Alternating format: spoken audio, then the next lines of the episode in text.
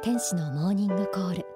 年初からこの番組では未来を開くスピリチュアルツアーと題して魂修行の舞台であるこの地球また日本という国が持つ可能性を感じる旅にもご案内しました。それと自由であるということという心の指針も一人一人の人間と社会の成り立ちを考えさせられる詩編として味わう時間もお届けしました。リスナーの皆さんも今自分たちが住むこの世界の行く末未来の社会に希望をもたらす考え方を知りたいと思うことあると思います。今日は今世界中の人が注目しているあの人について取り上げます。昨年暴言王と揶揄されながら予想を裏切る大逆転を繰り広げ1月20日第45代アメリカ大統領として就任したあの人です、まあ、ここまで言えばもうお分かりですね。本当にこの人で大丈夫？とかこの先日本や世界はどうなっちゃうの？そんな風に感じている方こそぜひ聞いてください。題して知れば納得。トランプ新大統領の隠された魅力。国際情勢に詳しい方にスタジオにお越しいただきました。国際政治コメンテーターそして幸福実現党外務局長でいらっしゃいます及川幸久さんです。お待たせしました。及川さんよろしくお願いいたします。どうも白川さんよろしくお願いします。あの今日はですね1月の19日でえー、もう間もなくアメリカ大統領としてトランプさん誕生するという、ね、この段階でのお話を伺っていくわけですけれども、はい、えー、及川幸久さんは上智大学そして国際キリスト教大学大学院修了後アメリカの投資銀行またロンドンの投資顧問会社などで日本企業の投資コンサルタントとして活躍。その後幸福の科学に出会って職員になられます、えー全米はじめヨーロッパなどにもいらっしゃったんでしたっけ？あとアジアとかアフリカとかオーストラリアとか南米とかいろいろ来ました、はい、に、はい、えー、幸福の科学の教えを広めるお仕事にも従事されていましたが現在は幸福実現党外務局長。そして国際政治コメンテーターとして全米の各局ラジオテレビ番組に、えー、去年で60回以上出演されたと伺ってますがえー、すごいですね。えー、そこでこう英語で日本のその反論主張できる方として、えー、活躍中の方であります。なのでもう今日は及川さんしかいないと思いましてお呼びしましたけれどももうぶっちゃけこんな疑問からぶつけたいと思います。はい、あのトランプ大統領どうなんですかそうですねあの日本でもアメリカでもマスコミの論調っていうのはとんでもない人が大統領になってしまったっていうことだと思うんですけど、これね私今日はもうぜひリスナーの皆さん、はい、トランプ大統領の誕生っていうのはアメリカにとっても日本にとっても世界にとってもものすごくいいことなんだということをぜひ知ってもらいたい。そう思います。ものすごくってつけました。はい、いいことなんだ、はい、断言されてますけどその通りです。うん、なるほど。あのまあそうは言ってもねにわかにはそう思えない人が ほとんどかなと思うんですけれども、まあねはい、あのマスコミはですね、まあ、日本のマスコミはおそらくあのアメリカのマスコミの報道をまた日本のマスコミのフィルターとしてこう、えー、ちょっと通して発信してるようなところがあって私個人の日本のメディアの報道はトランプさんに対してやっぱりとんでもししてる感じとあとなんだろうもうよくわからないから具体的な政策とかまで踏み入れず あのまあなんだろう茶化してる感じもして、まあ、その印象しかないんですね日本の報道に触れるのは。アメリカではマスコミはどうだったんでしょうか、ね、まさに今白倉さんが言われたね日本のマスコミがトランプさんを報道した報道の姿っていうのはそのままそっくりアメリカのマスコミの様子だったんですよ。アメリカのただ今何が起きてるかっていうと、えアメリカ人がそもそもマスコミを信じなくなったんです。ここがね面白いところで 結局ねあのヒラリーさんの方をマスコミがこぞって応援してたっていうか推してたわけですね。でもそのマスアメリカのマスコミをアメリカ人全部じゃないんですけど、はい、アメリカ人の一部が信じなくなって、マスコミが批判し続けていたトランプさんの方を選んだんですね。これが今回の選挙の結果です。なるほどね。でこれ面白いんですけどね、は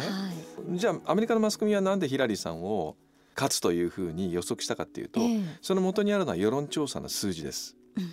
これは客観的な数字なわけですよ。ですねでもその数字だけを見てヒラリーが勝つっていうふうにマスコミとして判断していったわけです。はいしかしその世論調査の数字が全てではなかった。その世論調査の数字に出ていないはいアメリカのね大衆の思いだとか苦しみだとか怒りだとかうんそういうものを見てなかったんですよね。うん見抜いていなかったえまあそれはヒラリー支持に回ってたから余計に見えていないってえいそうのはありますか？その通りですね。うんあのこの番組幸福の科学の、えー宗教的視点からもいろいろ世の中をこう正しく見ようと試みてるわけですけれども大川隆法総裁が、えー去年のもう年初からこのトランプさんのポテンシャルを見抜いていたっていうそういう事実があるんですけれども。その通りなんですよ。ねあのまあ私も属しています国実現党っていう政党の総裁が大川隆法なんですが、大川総裁はなんで、えーえートランプさんのポテンシャルを見抜いたかっていうと、トランプさんの正直さなんですよね。正直さ、正直さ。うん。これね正直な目じゃないと本当の今のアメリカ人の苦しみとかこう思いっていうのは見抜けなかったんだろうと思うんです。これまでアメリカを支配してたのは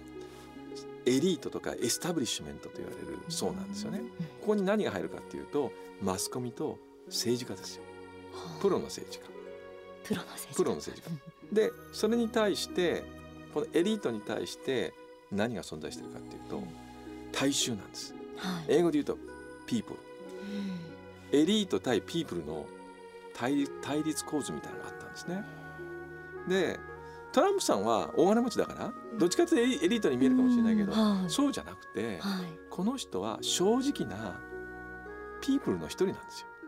うんこのねピープルたち大衆たちが実はここ30年40年のアメリカ社会の変化の中で一番苦しみ割を食ってたんですね。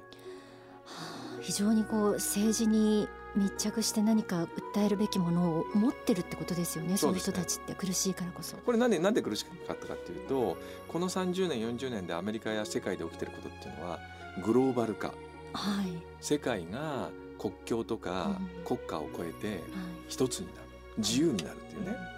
一見素晴らしく聞こえるんですけどね。でもその結果何が起きたかっていうとアメリカの企業例えばナビスコ、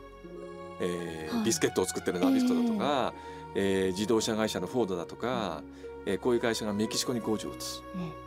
え。ーナイキだとかアップルが中国に工場を移す、そうなったらアメリカから職がどんどんなくなっていったわけですう。ん。で事実としてあったんですね。今までそう、はい。今までアメリカの工場で働いてた人たちが会社がなくなり工場がなくなり、うん。仕事が減り。で、えー賃金が安い仕事に就かざるを得ない、でもその間アメリカはこの20年でアメリカの経済って3倍になってるんですよね。うん。うん3倍になってるんだけど大多数のピープル大衆たちの収入は全く変わらないんです。うん。少し下がってるんです。もう変ですよね。うん。じゃあ一体そのアメリカの増えた3倍になった富はどこ行ったのかって。はい。それはごく一部の人たちのところに集中したわけです。ねでその間やっぱりあの生活が苦しくてうんでこのままだったら自分たちの未来がないと。アメリカンドリームとか言ってたのがね。うんこのまま我々はあのアメリカ人アメリカを本当に作っていったピープルたちの希望とか未来がなくなってたわけですね。そこへトランプさんが冒険と言われてるけれども正直にその人たちの声を代弁してたってことなんですす。その通りです。じゃあトランプに投票した人たちっていうのはほとんどその人たちその人たちですか？その人たちはね、今まであまあ主にあの、えー共和党よりも民主党の方を支持しては支持してた人たちなんですけどね。あの、えーヒラリーさん側の方ってことですよね？ヒラリーさんオバマさん側。のはい。だけどこういうう民主党をに期待してたんだけど裏切られた感が強いんですよね。うん。でかといって、はい。じゃあ共和党を支持するかってそういう人たちじゃない。だけどこのトランプってやつはい。ろいろ言われてるけどももしかしたら俺たちのことを分かってくれるのかもしれないというふうにトランプに期待したんです。政党で見てるわけじゃなくて個人に。人です、じゃあ暴言王の印象本当に強いのともう一つあの日本の皆さんもあのリスナーの皆さんも思ってる不安材料の一つに政治経験はないけど大丈夫っていうのがありますありますね。このあたりいかがですか？政治経験がないからいいわけです。え、結局ね、プロの政治家は政治というテクニックを使って大衆に嘘をつき続けていたわけですよ。うん、例えばね、例えばアメリカとメキシコとの国境を本当は国境だからあのちゃんとした、えー、合法的な人しかアメリカに来れないのに不法移民が大量に来てたわけですね。はい、でそれを取り締まってるふりをして実際には不法移民をどんどん入れてたわけですアメリカは。で、えー、それまでプロの政治家っていうのはまあそういう移民の皆さんも人権があるんだから人権が大切だって言って寛容に受け入れたわけですよ。人権というね、はいえー、まああのプロの政治のテクニックを使ってたわけですね。でも本音は何かっていうと移民は労働力が安いので企業にとってはアメリカ人使うよりもよっぽど安いからお金儲けにはそっちの方がいいわけです。なるほどでそれはおかしいだろうと。っていうふうにプロの政治家は誰も言わないんですよ。でもそれに初めて正直な目で見たらそれっておかしいんじゃないですかって言ったのが暴言王と言われてるトランプですよ。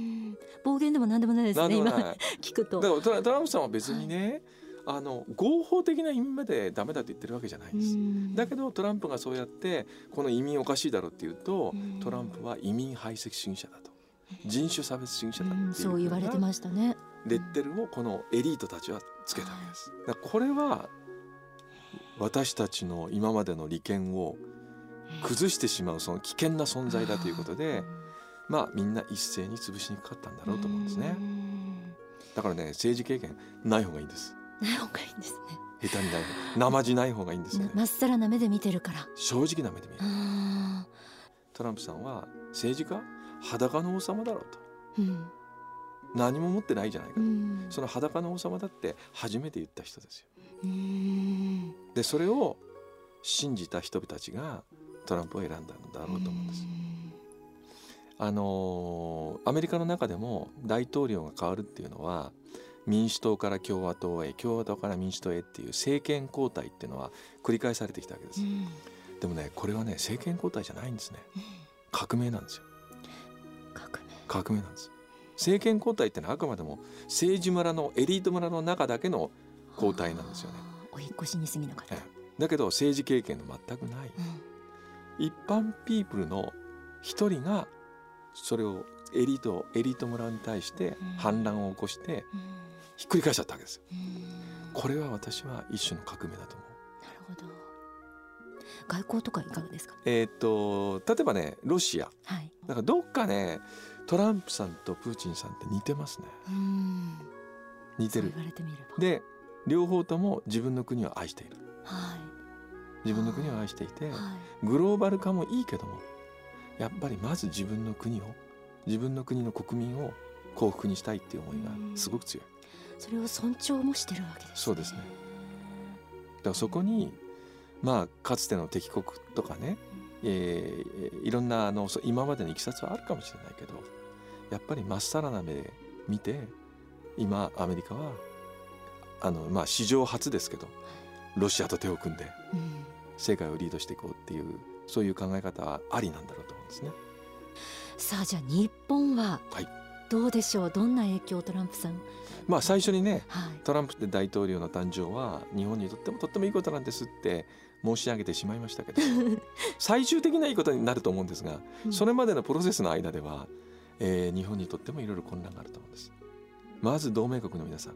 自立してくださいと。その代わり今までいろんな口出してきてごめんなさいねと、これから口出しませんからと。日本の総理大臣靖国に行くなんて言いませんからと。中国と仲良くしろなんて言いませんからと。その代わり自分で中国北朝鮮何とかしてください。日本の長い歴史を考えたら戦前の日本は日米安保なんかなかったし、はい、どの国にも頼らず自立してたわけじゃないですか、我々の先祖の日本人はそれがいつの間にか、まあもうアメリカさんに全部お願いしますって言って頼る国になってしまった、それがもう頼るのはやめて自分たちで立とうと。これはね別にねあの今の政権だとか今の政治家に求めることじゃなくて日本人全員がそういう思いに自己変革しなきゃいけない時だと思うんです。よ。日本に誇りを持ちアジアと世界に対して責任を持ついいきっかけになるんじゃないですかね。なるほど。わ、ええ、かりました。えー、今日は幸福実現党外務局長国際政治コメンテーターとしても活躍されている及川幸久さんに、えー、トランプ大統領の隠された魅力について伺っています、えー、先ほどのトークの中でも出てきました大川隆法総裁去年初めからでもっと遡ればですね数十年前から実はこのトランプさんのことをしっかりと見定めていてえー、何かしてくれる人なんじゃないかということをですね、えー、ご著書でもあの述べられていたんですけどその大川総裁の説法をここでお聞きいただきたいと思います。去年のエルカンターレ祭でのご法話真理への道からです。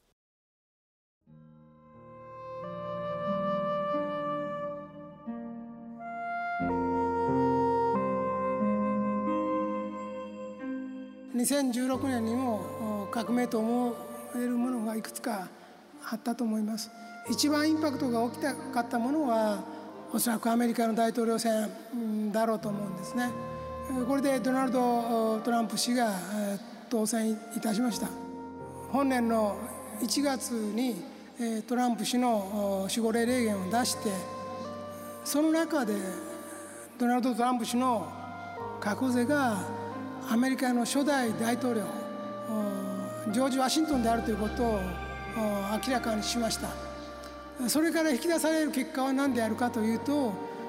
11月にはトランプ氏が当選するであろうという結果が予想されたということですね。中国は今、まあ、軍事的覇権を持って世界の大国になろうとしアメリカに覇権戦争を挑んできました。オバマさんの時代にアメリカは後退しました。トランプさんはそうはいかないと思います。それは就任するより前に台湾の蔡英文さんに電話を入れたとこでも分かるであろうしキューバに対しても民主化をせよと言ったところでも分かるだろうしロシアのプーチン氏とも友好的に付き合おうとしているところからも分かります。台湾に電話を入れロシアのプーチンと友好的に接近しようとしている人が考えていることとは何であるか。中国の覇権を止めるということです。これはトランプ革命の本当の意味です。私たちはそれを見逃してはなりません。これが分かるのは来年以降少しずつ分かってきます。本心が分かっています。分かってくるでしょう。私たちは国家レベルでの政治や経済貿易の仕組みを変えていくと同時に個人のレベルで自分の考え方を変えることによって心を変えることによって成功し発展できる人を世界中で数多く作っていく必要があるんです。だからトランプ革命を一つのきっかけにしながら幸福の科学が今まで説いてきた個人としての自分の心を変えることによる自己変革と悟りへの道が同時に世界を愛の国幸福の国ユートピアの地上に変えていく道を選び取らなければならないんです。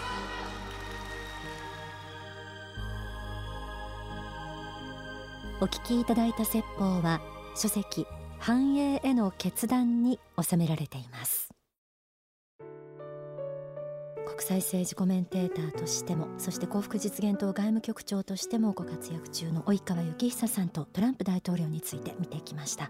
今の大川総裁のご報は受けていかがですかね？あのー、日本もアメリカも世界も今トランプ大統領の出現によって大きく変わろうとしている。それを大川総裁は革命という言葉で使いましたけど、はい。自分なんて小さな存在でって思いながらねこういう政治の話をなんか他人事のように聞いてるんじゃなくて自分もこの革命の波にね乗っかって自分も革命を起こしていこうというそれを大川総裁はみんな促してるんですよみんなに対してね。でこの革命の波を起こしたアメリカにいるトランプ革命に希望を持った人たちがね、はい少なからずいるんですよ。私たちも希望を持ちたいですよね。わかりました今日は本当に、えーリスナーのすべての方にねあの目から鱗というかそういう見方っていうのがあるんだなっていうことを知っていただける時間になったかなと思います及川さん本当にありがとうございましたどうもありがとうございました。